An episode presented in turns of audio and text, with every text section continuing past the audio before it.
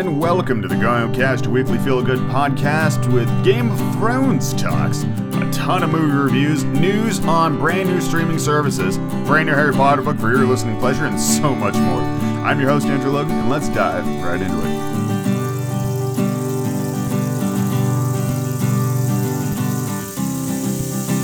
it. This week we have a ton of excellent stuff to talk about. I have recorded segments of this podcast all throughout this week. Whenever brand new news hit the scene, oh my god, there's so much going on. We got a new Star Wars trailer, Disney Plus, we got the new Game of Thrones season, holy shit, let's go. And I watched a couple of movies. Oh man, there's there's a ton of stuff in here to really just kind of sink your teeth into. Nice big long episode, but let's not waste any more time and get right into it. Long time ago, back when color was just an imagination of the television audiences, there was a show called The Twilight Zone. You, de- you entered a door, you saw an eyeball, spun around, and then you heard a song. And it was great. My favorite episode of The Twilight Zone is probably the first one. So, if you ever wanted to see what old school Twilight Zone episodes were like, just play the very first episode, and it's good. It holds up. Like, some of those old school episodes of Twilight Zone are fucking great. And they started a lot of pop culture references that we use to this day. But also, there's a bunch of bad episodes. Uh, but they decided over there at C B S to remake The Twilight Zone with a Mister Jordan Peele of Key and Peele fame. Incredibly funny guy, but nowadays he's probably better known for his horror movies, which have all done tremendously well, because it turns out this guy knows what he's doing. So props to him. The first episode of The Twilight Zone is available on YouTube for free right now on the C B S All Access YouTube channel. And it's okay. It um, it tells the tale that I felt was a little thin for the hour-long runtime it has. Not like forty-five minutes plus commercials. Solid hour. Solid hour. C B S All Access, there's no commercials. So it's the full fucking hour of stuff. Um, the actors in the uh, episode are phenomenal. They were, you know, they're they're mostly big names um, in in this show. Like Seth Rogen's in there in an episode, like, which I can appreciate. I love when like actors who are relatively large come in and do something like this as kind of like a, a fun thing, which is um, it's fun to, to watch them kind of do a different kind of acting performance. It was okay. I would say it it actually does a fairly decent job at capturing that old Twilight Zone magic, because as I just mentioned, some episodes are awesome and some episodes suck, but then some episodes are just kind of yeah, whatever. And this is kind of one of those yeah, whatever episodes. So it definitely retains enough of the old feel, like the narration and the bongos and the general um, kind of collapsed psyche of the of the focal character. Um, they usually go through some kind of traumatic thing in a Twilight Zone episode, so there's usually some kind of something going on there. And there was some kind of something going on here, too. I don't want to give it away because, honest to God, one of the most vital parts of any of these shows, Twilight Zone, Black Mirror, you name it, is not knowing what the fuck is coming down the pipeline. You gotta, you gotta ride every twist and turn, you know? If I ruin the suspense by going like, oh, it was, you know, it was the butler, then you're like, ah, fuck, well, there you go, that's just the whole thing ruined. Um, I'm not sure I'd recommend seeing it. If you're a super big diehard Twilight Zone fan, then you probably already did see it. But outside of that, if you're going to see a show like this, granted, I'm probably not going to see the rest of the season of The Twilight Zone because I don't want to pay for C B S All Access. Um, I've heard, I haven't witnessed, because I've heard really good things about, about Black Mirror. And because I've heard really good things about Black Mirror, I'm guessing it probably does its job really well, and I don't handle spooky very much. And that probably begs the question, why was I watching The Twilight Zone? Well, The Twilight Zone, I've got a pretty good idea of what I'm getting myself into. I understand what the show used to be, and I know how dark it got, which wasn't very, but it did a lot with how, like, like the scope of its sphere meter was pretty narrow in The Twilight Zone. Like, it got fairly spooky, but not like fucking white knuckle fear, you know? It was more, it was deeper. It was, it made you think more about terrifying concepts. Um, so it was kind of comforting in that sense because I have a pretty good gauge for how dark The Twilight Zone can get, and it's not that dark in the grand scheme of things, at least from my experience. So I, I felt pretty safe going into this episode of uh, of The Twilight Zone. And honestly, having big name actors you recognize kind of negates some of the fear. Like, the first time I ever saw Tim Curry in a movie was Muppet Treasure Island. And then later when I went back and saw the original It miniseries that he did, the fear was just, it wasn't there. It was non-existent. Because in my head, Tim Curry is Long John Silver, and later Professor Finbar Calamitous from Jimmy Neutron. Yeah, I bet you didn't know that. How about Nigel Thornberry from The Wild Thornberries? He did that too. And then I read stories like he auditioned to be the Joker in Batman the Animated Series and was told by the casting directors that his Joker was, quote, too terrifying for T V. And I gotta wonder, like, what did he do? Because Mark Hamill was a pretty terrifying Joker, but there's no fear there because he's Luke Skywalker. You know what I'm saying? Do you do you see? Like, I associate the actor with a with a with a character of no fear, so that when they come back and do fear, it's nothing's there. There's there is no fear. So it's kind of kind of ruins the film, I guess. Like, if if they can't sell me on them being scary or them being afraid, then, like, I don't know. They did such a good job in this other thing, I can't take them seriously in this thing, you know. Tim Curry did a great job as Pennywise. I just wasn't scared because I'm like, oh, Tim Curry, Long John Silver, he wouldn't hurt me, you know, that kind of thing. And he's a, he's a fucking sweetheart. Tim Curry's the best. But that's just kind of, I don't know, that's how, how my brain operates. So, kind of like knowing how a magic trick works. The magic's gone. You can still appreciate the trick for what it was, but since you know how it happened, it doesn't have the same uh, mystique about it. And same with horror films. Like, if you know how they're made, you know the people who are in it, you know, it's, it's, it kind of takes away some of that terrifying, always behind the door shit. So it was all right. Twilight Zone, I'd give it like a f- f- C, I guess. I don't know. Concept was thin. This was not the episode I would have opened the season with. I'm sure there were better ones, but that's the way they decided to go. So, you know, if you have absolutely nothing else to do, you could probably still find something better to do than watch this episode of The Twilight Zone. Like watching old episodes of Twilight Zone. You can watch two incredible episodes of the original Twilight Zone instead of watching this one. So that's what I would recommend. And that shit's on Netflix. And you can probably find old episodes on YouTube for fucking free. YouTube's a pretty good resource. Just do a little digging and you'll probably find something. So just uh, send you on that road. But uh, why don't you talk about it? Because it's, you know, it's fairly new. And I was pretty excited. I'm, I, you know, maybe if they do like a D V D release later on down the road and I can just buy like the collection, I'll check it out. Because um. honest to God, I'd rather spend money on physical D V Ds or getting them digitally one at a time than getting into C B S All Access. Because I heard Star Trek blows and the Orville is way better. Anyway, let's move on to the next thing in the podcast.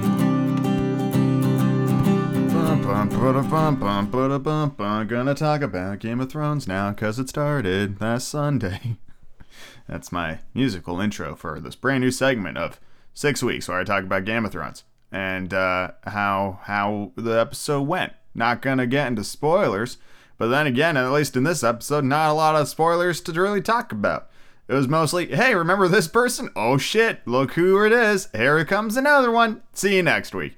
And I'm like, okay, nothing really happened. That's fine. I mean, you know, can't all be, you know, getting eaten by dogs and chopping off wieners, but yeah, I was expecting a little bit more. There's only six episodes this fucking season. Each one's supposed to be an hour and a half long. This one's a solid hour. Again, that's fine. Um, but it's, you know, there's a lot. It's a lot of hype. It's a lot of hype around Game of Thrones. I was expecting them to come out of the gate a bit more, you know, ready to duke it out. But no, it was just kind of, you know, here, here we come. Got an army. Where's your crown? I put it down. Here's the new crown. Gave it to, gave it to them. Cool. Uh, hey, turns out you've had a crown your whole life. What? It's crazy. See you next week. Game of Thrones. Every every Sunday. Six Sundays. twenty nineteen, you know. It was, it was it was good. I liked it. Um, I was I was legitimately surprised at how quickly it seemed to go by. I was like, kind of just sitting there going like, man, none of that's happened. And I like hover the mouse over and I'm like, it's been forty minutes? Jesus. All right. Well, that's, that's fine. Um, you know, I like... All right, well, just a little bit of backstory about my experience with Game of Thrones. I actually rediscovered in a, by, cause I, like, I, I wanted to watch a recap video because it's been a while since I'd seen Game of Thrones. And it turns out I stuck with it through season four and then stopped. So I missed three seasons of the show, right? Yeah, this is season eight. So I missed three seasons of the show that I needed to be caught up on. I knew what happened because even though I wasn't watching the show actively, I would still read like plot synopses so I could still shoot the shit with people who were watching the show religiously. And people are absolutely correct. This is one of the best, if not the best, T V show on like air right now. And it is the culmination of, I think this show's been around for like, because of like long gaps in between seasons, I think it's been around like for like ten years. I think it's been a decade really since the show truly began. And it's been an incredible ride. And I am so excited to get like the complete series D V D, like, cause I missed a bunch of seasons. And God knows I'm not going to keep paying for H B O Now once the show's over. Like, let's, you know, let's call a spade a spade. Next epic fantasy show that's coming down the pipeline is going to be on Amazon Prime, and that's Lord of the Rings. So I'm just going to get the whole series of Game of Thrones and then move on with, with that and just go back and watch it all because it's been, it's a hell of a ride. Nobody's really sure how all this shit's going to go down. I've got my own predictions. Um, but it's, uh, it's kind of, it's kind of nice being back in the comforting arms of of Game of Thrones, much like Twilight Zone, where you know what you're getting into when you turn on the new episode of The Twilight Zone. Sinking back into the into the warm, comforting, blood-soaked pillows of Game of Thrones, you you get a good, strong feeling of what's happening. And I, I I say this now, hopefully I won't come to regret these words. I know nothing's ever going to destroy me as utterly as the Red Wedding did. Um, when it comes to this show. Uh, I think the only thing that could do that would be like the, the death of uh, Danny. If Danny doesn't make it out of this, like, because there's a pretty clear happy ending here, right? Danny and Jon take the Iron Throne. They defeat the White Walker army. Cersei is dead. Story's over. You know, her her bot army is sent back across the waters. The dragons help maintain order, and the Seven Kingdoms are united under the banner of ice and fire.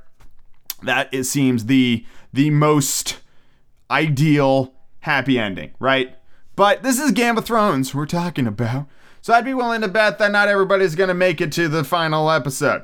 Um, I don't I don't really have any ideas who's gonna kick it. You know, at this point, there are so few awesome characters left that pretty much any one of them would come as a great shock and cause everybody to be really sad. But at the same time, this is the final season. So are they going to stick to their Game of Thrones guns? Or now that we are like beyond George R. R. Martin and he just kind of gave us a rough storyline, are the creators of the show going to wind back the sudden character deaths because they want to tell their own version of the story? It'll be interesting to see. Like, I'd be willing to bet that if he ever gets around to it, that the final book in the series is not going to be at all like the final season of the T V show. Because Martin Martin killed where other story creators wouldn't. And I I wouldn't be surprised if, like, this ends, like, T V happy, you know? Um, like, everybody we love lives at the end, and the evils are defeated, and that's it. Like, I'm I'm pretty... I would be really happy if that's how it ended. Like, nothing would really make the series better. It's not really fitting in the tone with it, but since the tone is no longer truly Martin's, and it's it's like a much more collaborative effort between the showrunners and the writers and stuff like that, I'll it'll be interesting to see where they go with it. one hundred ten percent. I'm very excited. And I think it was a solid season opener, but again, was kind of hoping on more.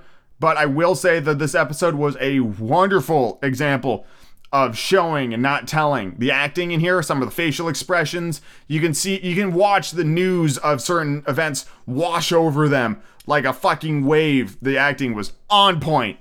Incredible stuff. They were really giving it their all, and I'm I'm excited to see the remaining five episodes of the season. It's gonna be fucking killer. So yeah, Game of Thrones, fucking check it out. And turns out there's a lot more ways to watch Game of Thrones than I was originally aware of. The cheapest is still just getting H B O Now, fifteen dollars a month. You can get it through Hulu, but that's the same price. It's fifteen dollars. So if that's really more convenient for you, then go for it. Get it through Amazon Prime for twenty-five dollars. Wouldn't recommend it. PlayStation View has it for also fifteen dollars. Basically, the only way you can really watch it is for fifteen dollars. And given that it's only around for six weeks, you get the first week for free with H B O Now. So, you know, You're probably going to spend thirty bucks to watch season uh, season eight of Game of Thrones. Uh, like I'm going to, and then immediately cancel your subscription because once Game of Thrones is over, I know they're making like other Game of Thrones shows, like kind of pre this stuff, which could be good, could be bad. Don't really know. Don't really care. I want to watch Game of Thrones and finish this shit, and then we can all collectively move on with our lives. So, hooray! Let's move on to the next thing in the podcast. This week we've got two fantastic songs for Song of the Week. Both came from movies I've seen quite recently. Yes, the movie soundtrack songs. Granted, the first song I'm going to talk about, the cover of the week, is far, far more than just a soundtrack song. Indeed, it was this person's number one, first number one hit on their solo career, uh, and it was nominated for a Grammy. It's a real big deal. It is Ain't a Mountain High Enough, uh, perhaps most successfully uh, recorded by Marvin Gaye and Tammi Terrell. Uh, and it became a hit again three years later when it was recorded by former Supreme Frontwoman Diana Ross. So there are multiple versions, but the version I, I was listening to was the Marvin Gaye, Tammi Terrell version from nineteen sixty-seven. Heard this song in uh, Guardians of the Galaxy the other day, and it inspired me to cover. This is not the last Guardians of the Galaxy cover that I do for the show. I recorded a couple of them, but I wanted to start here because it's alphabetical. Anyway, it's a really great song. I'm sure we've all heard it, so let's hear my terrible rendition of it.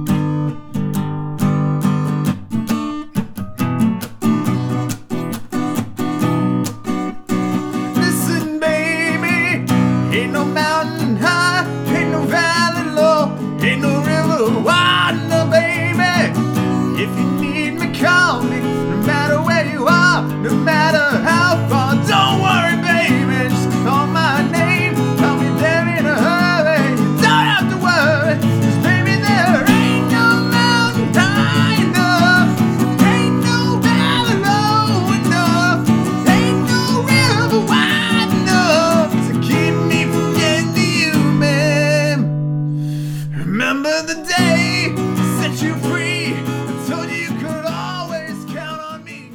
Next song I want to talk about comes from the movie I've, I'm going to talk about this episode, if I haven't already, Teen Titans Go. And I, I had to put it in here. It's the upbeat, inspirational song about life with Michael Bolton, Hayden Walsh, Tara Strong, Scott Menville, Gary Patton, and Jer- Greg Greg Sipes.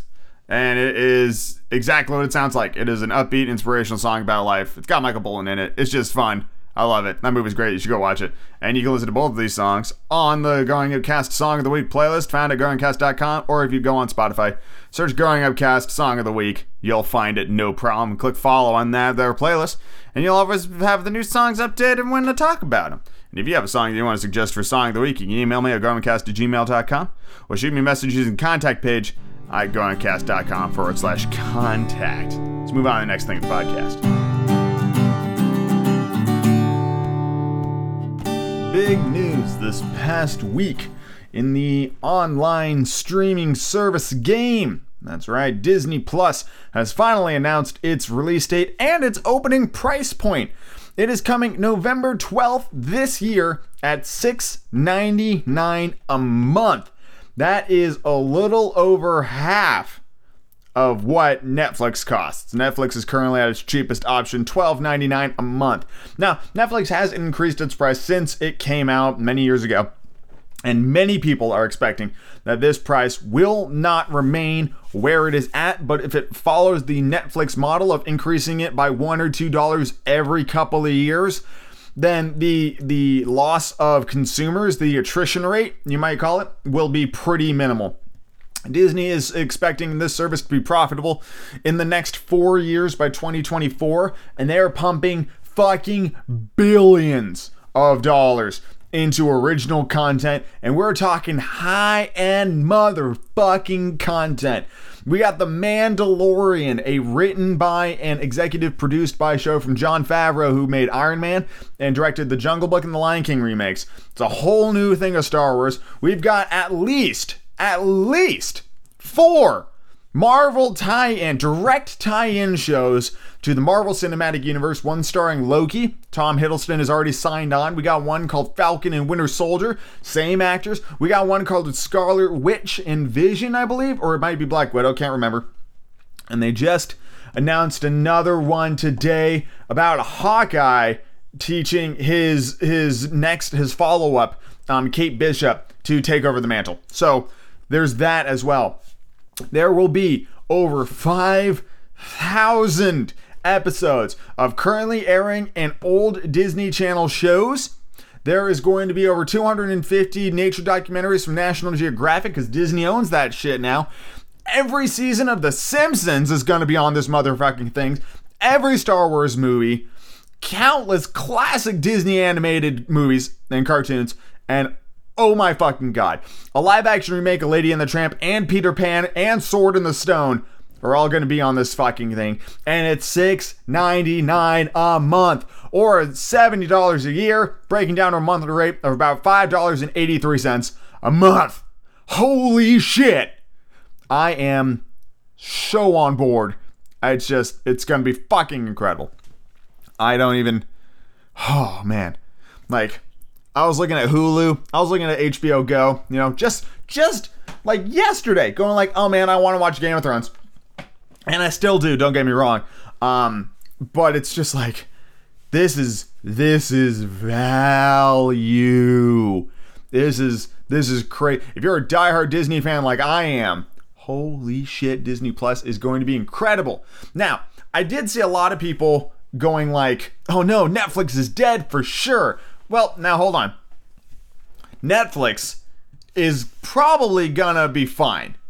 And Hulu is also, well, if it's fine or it isn't, Disney owns a majority share of Hulu now. So there's probably going to be some sort of, they were talking about a bundle pack for like probably, I don't know, probably like fourteen ninety-nine a month.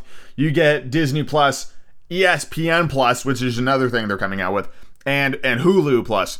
Or just Hulu, I guess. So it's probably going to be some kind of bundle thing. Um, but honest to God, there isn't much on Hulu that interests me. Especially when Hulu was the Fox thing. Like, that was Fox's thing, right? Uh, but on Hulu, like, all the all the decent to watch Fox shows are now going to be on Disney Plus, including the fucking Simpsons. Like, you can't even get, like, D V Ds of all the seasons of The Simpsons. But now it's just like all thirty, blam, right there, ready to go, ready to watch. And I'm just like, you know, people are going to buy this fucking service just for that. People are going to buy it just for the Star Wars stuff. And then you got people like me who's going to buy it and watch fucking everything. Now, the one thing I said that when Disney announced the streaming service like a couple of years ago, the best thing they could possibly do was create a fucking archive of everything they've done.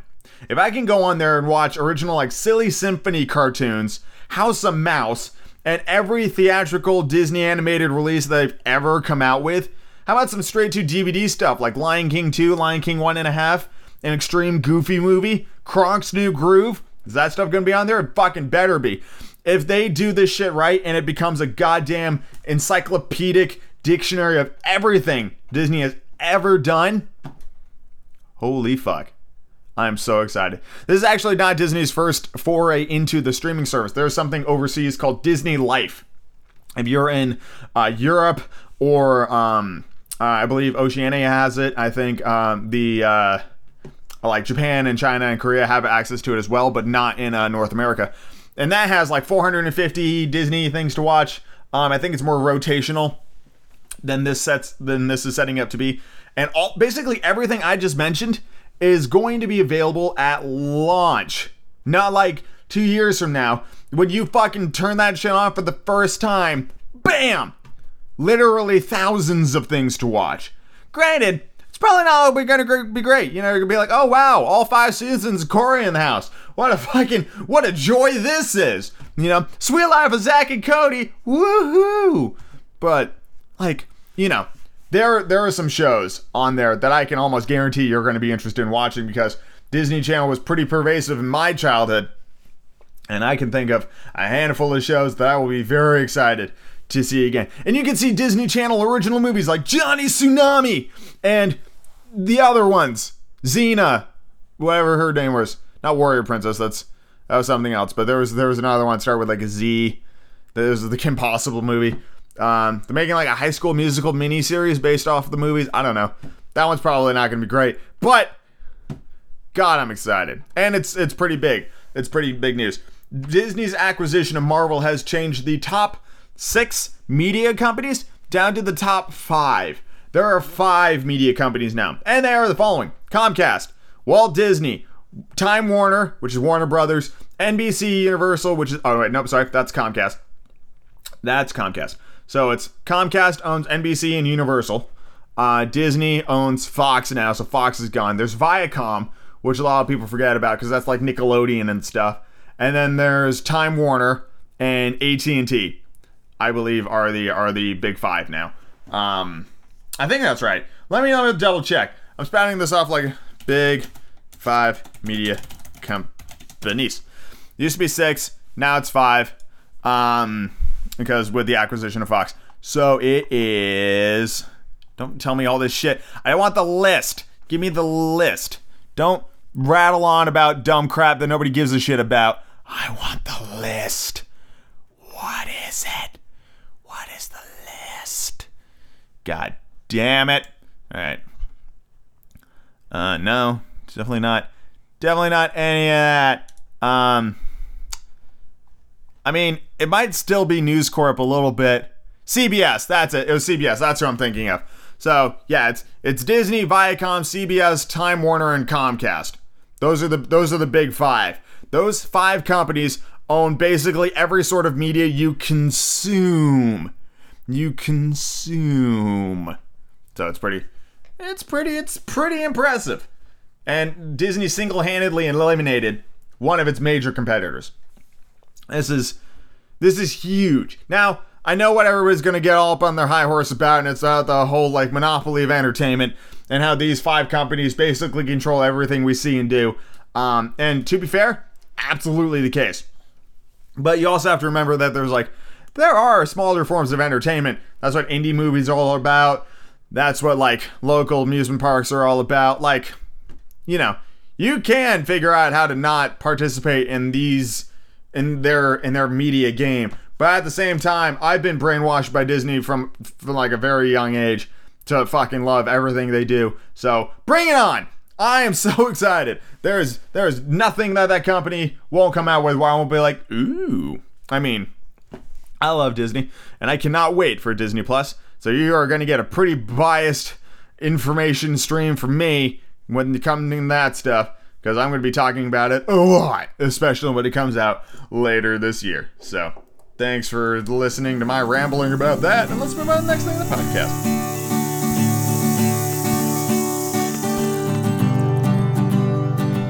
It is the start of book six of Harry Potter and the Prince, who is only filled up to, like, navel level of blood.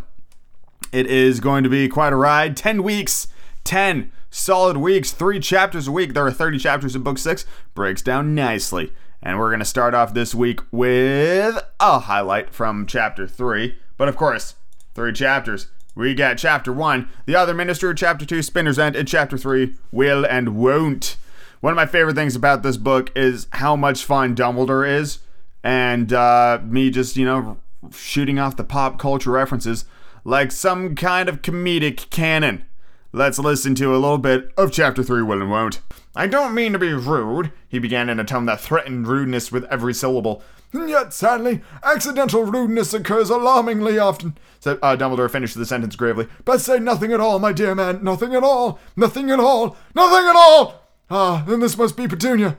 The kitchen door had opened, and there stood Harry's aunt, wearing rubber gloves and a housecoat over her nightdress, clearly halfway through her usual pre-time wipe, uh, pre-bedtime wipe-down of all the kitchen surfaces. Her rather horsey face registered nothing but shock, nothing but shock, nothing but shock.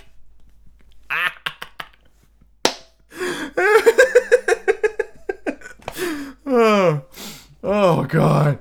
Oh, it's fun. Three brand new Harry Potter chapters drop every Wednesday night for your listening pleasure, and do take a look at the promo video I filmed for book six, now available at GrowingUpCast.com forward slash audiobooks forward slash book six, where we finally get to lay eyes on my longtime collaborator, Terry McGillicuddy. Let's move on to the next thing in the podcast.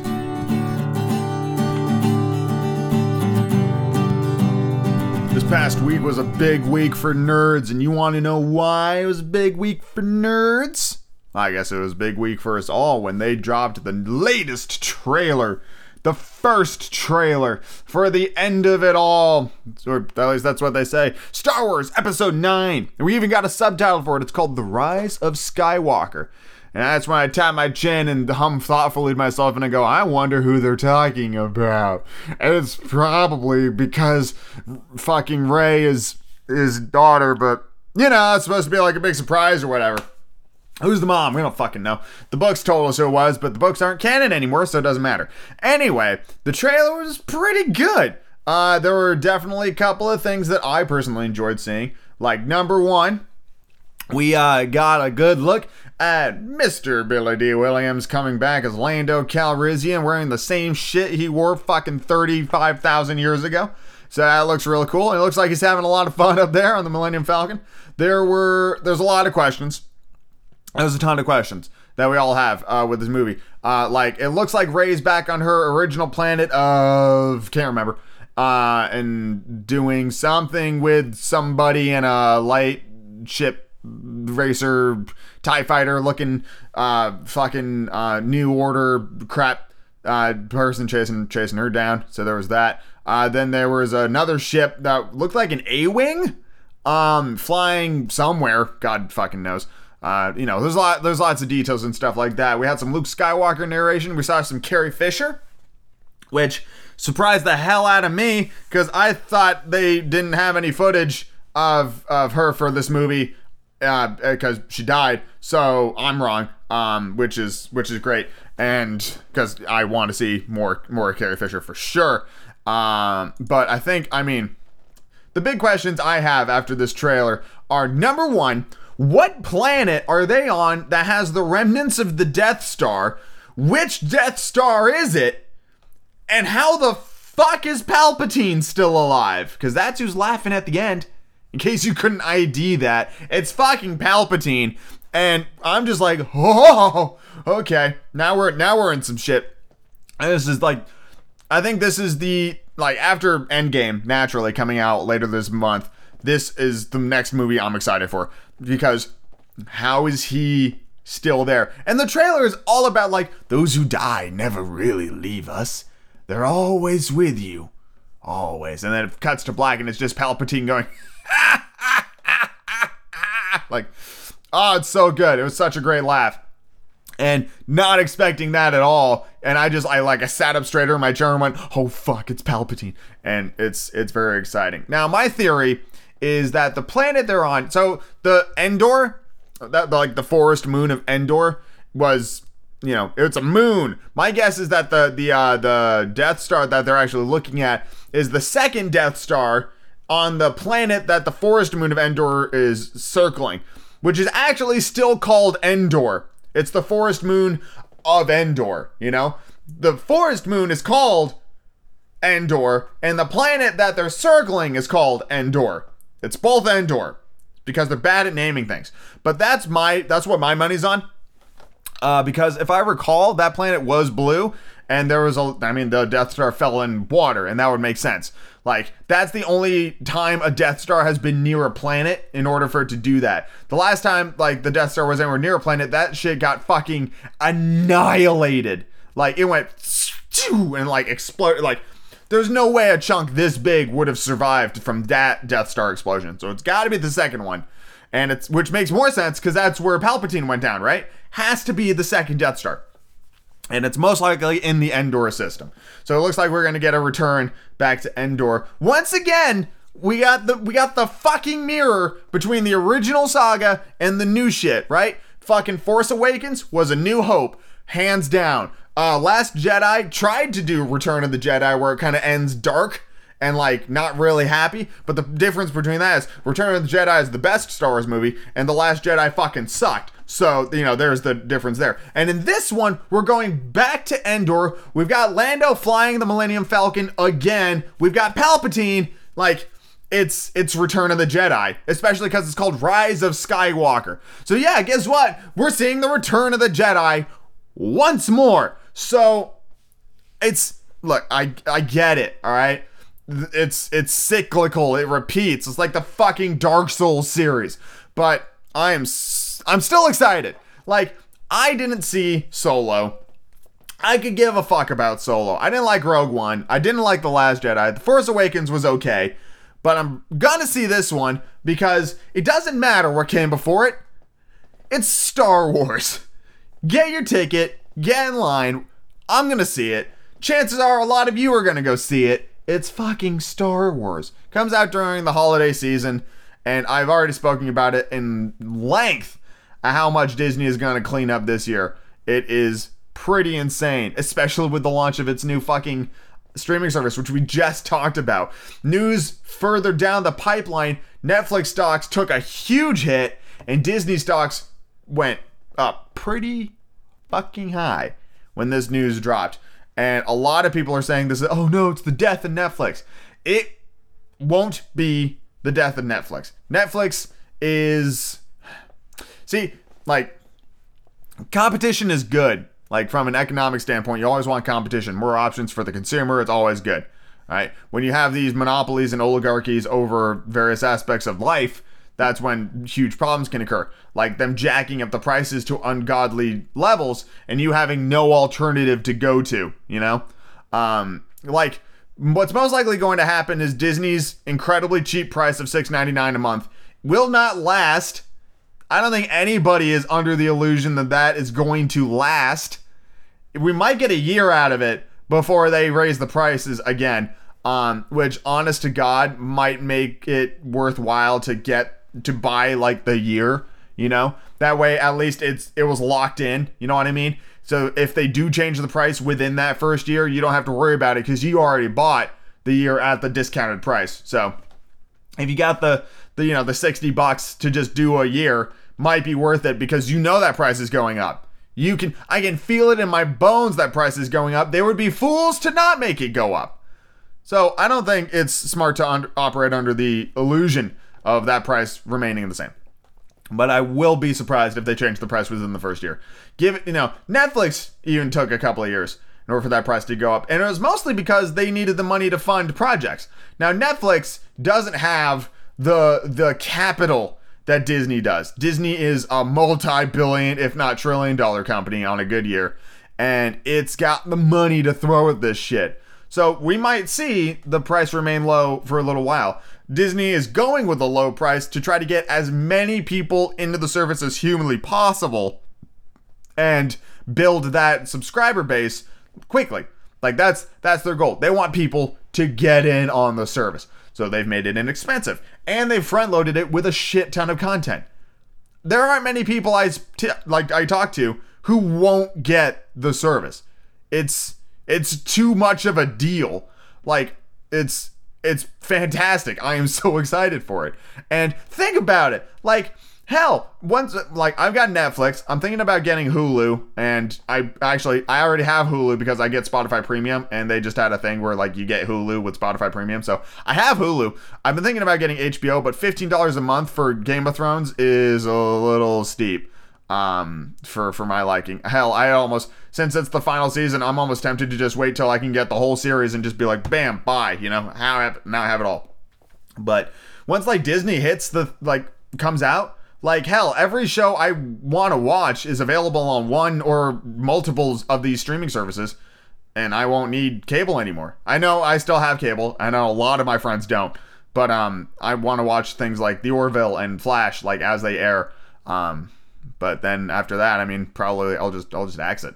Don't need it anymore. So, yeah, I'm, like, paying, paying, what would that be, like thirty bucks a month? Uh, for my for my multiple streaming services is still in my head a better value than paying for cable. So, and I don't have to deal with commercials. So, a woo hoo. Except I do have to deal with ads on Hulu. That's why I haven't really used it yet. But that new Star Wars trailer looks pretty fucking dope, and I am very very excited. I hope they don't make the mistake of coming out with a trailer in like four months that shows us Palpatine. I think they need to keep that a secret. I don't want to know what he looks like. Like, his laughter is all I need. I don't want to hear other lines. Keep that shit under wraps. All right? Just coast with other aspects in the movie. Totally fine. Just like shots of the heroes. Maybe some just cheesy narration being like, I always knew it would end like this. Maybe Kylo Ren going like, this is your final chance. And Rey going, I don't believe you. And just, you know, just some fucking fluff. And play the theme song. Show me the title. Don't show me any more Palpatine. No more Palpatine. Don't show us fucking anything. I want to go into that movie theater, and when his old wrinkled ass face shows up on the screen, like burnt to crisp because of all the lightning energy, God, it'll be great.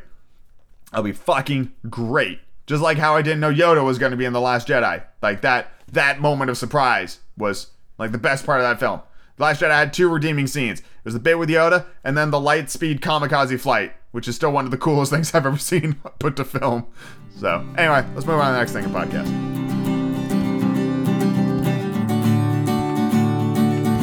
Apologies for the noise in the background. It's cold in my room, so I have the heating on. But I just watched one of Netflix's brand new shows, Wild versus. You, or You versus. Wild, or You Wild versus. However, the title screen loads in, and basically, what it is, is you've got Bear Grylls fighting for his life, trying to solve a mission, whether it's saving a doctor or some other bullshit. And what happens is, he's got two choices. Either he goes across the ravine to where there's a giant man-eating alligator, or he goes back the way he came, where a snake has cut off his escape route. And you decide! And it's it's a choose-your-own-adventure where you got Bear fucking Grylls, and he's just out dicking in, like, a jungle or whatever the fuck. I've only seen the first two episodes. But, um, it's got it's got everything you want in a choose-your-own-adventure. It's got fail states. It's got him talking shit about your poor decision-making. It's a ton of fun. Uh, each, ep- each, like, journey is told over two parts. So it's an eight-episode series. There are four stories to tell. It's got a, like, an air of Dora the Explorer-esque, like, our mission today is we've got to find a doctor who's carrying life-saving medicine for a village out in the jungle. And then you find the doctor, but she's too tired to carry on, so you gotta take the medicine to the to the village yourself. And you gotta you gotta get there before the time runs out, because the medicine goes bad in twenty-four hours because of the high temperatures of the jungle. And it's it's great. It's fucking wonderful. It is it's it's so much fun to have him succeed. It's so much fun to watch him fail. It, like, the response time is pretty quick, so even if you fuck up and you gotta, like, pick the other option by going back, it's not like you're gonna be sitting there for a while. It's It's pretty snappy. I'd imagine it's pretty uh, determinant on your internet connection, but as long as you got a, a decent, you know, connection, you're probably able to enjoy this show fairly easily. I, I'm a really big fan of it, and I love this interactive uh, media thing that Netflix is doing. What with Bandersnatch and now this, like, I want them to do this way more, and this is such a wonderful, like, first step. Like, it makes so much sense to have somebody like Bear Grylls do a choose your own adventure, like, out in the world, surviving the harshest climates and the most dangerous animals, and it it fits so fucking perfectly. And oh man, I can't wait to see what else they do. It's like, welcome to Hometown Country Kitchen, today we're gonna be making this or this, and it's like you're baking a cake and the chef's like, should I add four eggs or twelve eggs, and he just, like, fucks up the cake because you picked the wrong ingredients. And he's like, well, we've just wasted an hour and a half of our time. Looks like we're gonna have to order in. Like, ah, oh, fuck, I'd love that. I'd love the shit out of that. I wanna, I should make that. I don't know how I'd get it interactive where you pick your options, but I think I'd film it that it's one path and it's all the wrong options. I think that'd be a lot of fun, but I'm really excited to see what else Netflix does with this with this concept, because it's it's awesome and I love it. It's so much fun. Like, imagine, like, you're throwing a party or something. You got like twelve people and you're all watching You versus Wild, just shouting at the screen like which path to take, and oh, it'd be it'd be a fucking it's an adventure. That that is a great fucking show to watch with friends, and Bandersnatch is a great fucking movie to watch with people because you're all arguing over which choice to take and you're just getting involved in the story. When you have a hand in like the media you're, you're playing, it's oh, it's so good. That's why video games are so popular, but I'm a real big fan of it. I will say, like most things, replay value is... you get two good runs out of it, I'll say. It's not non-existent, because in it, like, you pick a path that's different from the other path, and you're going to see new stuff.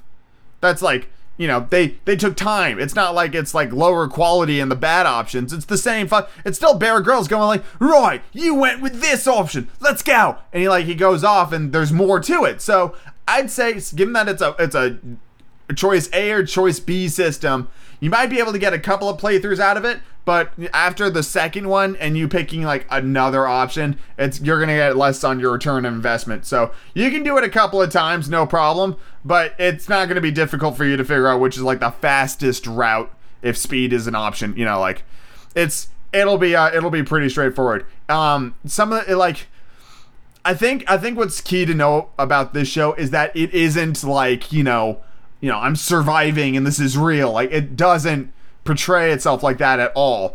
It's it's a hundred percent like Dora the Explorer. Like it's here's our mission. What do we do? Looks like we fucked up.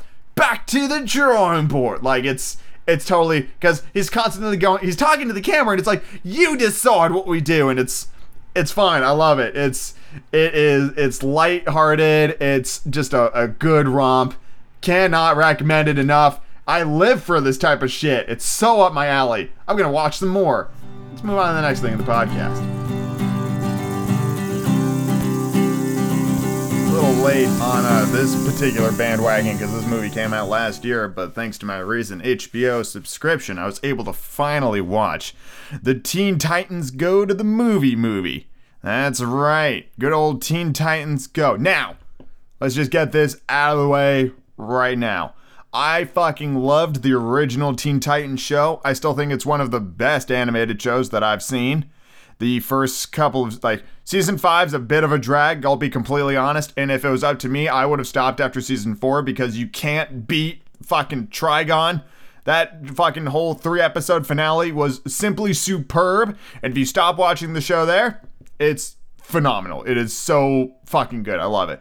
And I've seen quite a few episodes of the of new Teen Titans Go, and while it is not the same show, and you'd be foolish to think it was, it is still pretty fucking funny. Like, say what you will, but Teen Titans Go is funny. That shit is hilarious. And this movie was no exception. This movie was uproarious, one might even say. I haven't laughed that hard. And there were like four or five moments where I was straight, like full belly, like hard laughter. And oh man, it's been a while since I since I felt that kind of that kind of laughter from a film. It's very funny. Um, I mean, let's you know, I'm not gonna say you know this uh, incredible Citizen Kane as it's not, it's not, it's a it's a great movie. It's funny. It achieves its goals excellently. Um. I don't think there was a dull moment. Like, music's super solid. The pop culture references are thick and abundant. It is spread over this movie like a thick layer of jam. There's so much for you to sink your teeth into. Like, all the background art, there's tons of in-jokes there, what they're saying in the script, how they handle certain situations, their representation of not only D C movies, but like all superhero stuff. It's, it's really solid. It's super good. If you enjoy irreverent humor, um, you're you're gonna like this movie. Like, all right. So just to give you an idea, first first five minutes, there's a there's a big villain uh, that's a giant balloon, and they they pop a hole in his butt, and it makes a fart sound effect for like a solid thirty seconds, and all, you know, it's one of those things where you don't giggle at first, but it it keeps going just long enough where it got a couple giggles out of me. Like, if you're not going to think that's funny, you're not going to like the movie. It's just kind of, it's one of those things where it's just like, you know, you're just, it's like, and you're just kind of like, oh, really, fart jokes? And then when it goes on for another twenty seconds, you're just like, it's one of those things. If you don't think that's funny, you're not going to like the movie. I'll tell you that straight up. It's got Nick Cage in it. Uh, he was playing Superman. And uh, according to the credits, his kid, Nick Cage's kid, is the voice of young Bruce Wayne in this movie. And his kid's name is Kal-El, which is Superman's real name. And I had forgotten Nick Cage named his kid that. And I bet you did too. His fucking kid's name is Kal-El Cage.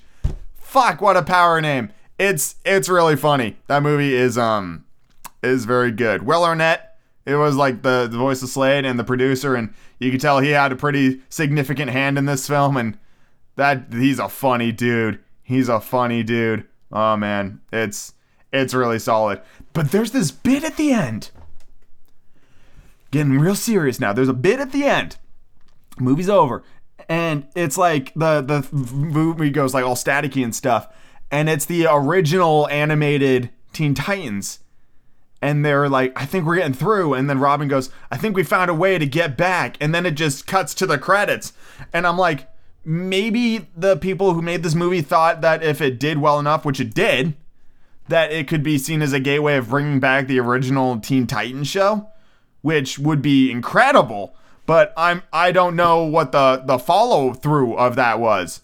Um, this movie was a critical success. It got like a ninety-four on Rotten Tomatoes. It did very well in the box office. Like, the movie was successful, one hundred percent. The Teen Titans show is successful. The D C Universe platform is successful. It's still making new stuff. So, I mean, the stage is set. If they want to bring Teen Titans back, the fucking, I can tell you right now that the fan base is fucking ready and raring to go. Like, I would kill for new Teen Titans stuff. But the last thing I want is for them to bring it back and have it suck. And after all, I am of the opinion that even though they wanted an original six seasons of the first show, they really should have stopped after season four, because season five isn't very good, and season four ends stronger than anything that came before it. See, the thing with the original Teen Titans show was that each season fixated on a particular hero. And don't get me wrong, there were elements of season five that were phenomenal, but that's not really, it, it definitely takes a dip. Season one is all about Robin and Slade. Season two is, um... is Starfire as fuck. Season three is Cyborg as fuck. And season four was Raven and Trigon. And season five was Beast Boy. So that's how that's how that broke down. That was that was their kind of their fixated point. I'm guessing season six was more of a, a unified Teen Titan group dynamic. Um, but this isn't me harping on about the original show. And I could harp on about the original show for fucking ever. And how some of those episodes were fucking almost traumatizing. They were crazy dark. And I loved it. Anyway, Teen Titans Go to the movie, very funny. Super, super fucking funny. And it is definitely worth seeing. But again, if you don't like fart jokes, granted, there's only one, all right? There's one, nope, wait, nope, sorry. They do they do mention a couple, like the first fart joke is like the biggest fart joke. And it's, I, I laughed. I don't care. I don't give a fuck. That shit's funny. Anyway, go check it out if you have H B O watching, watching the, the fucking Game of Thrones. And let's move on to the next thing in the podcast.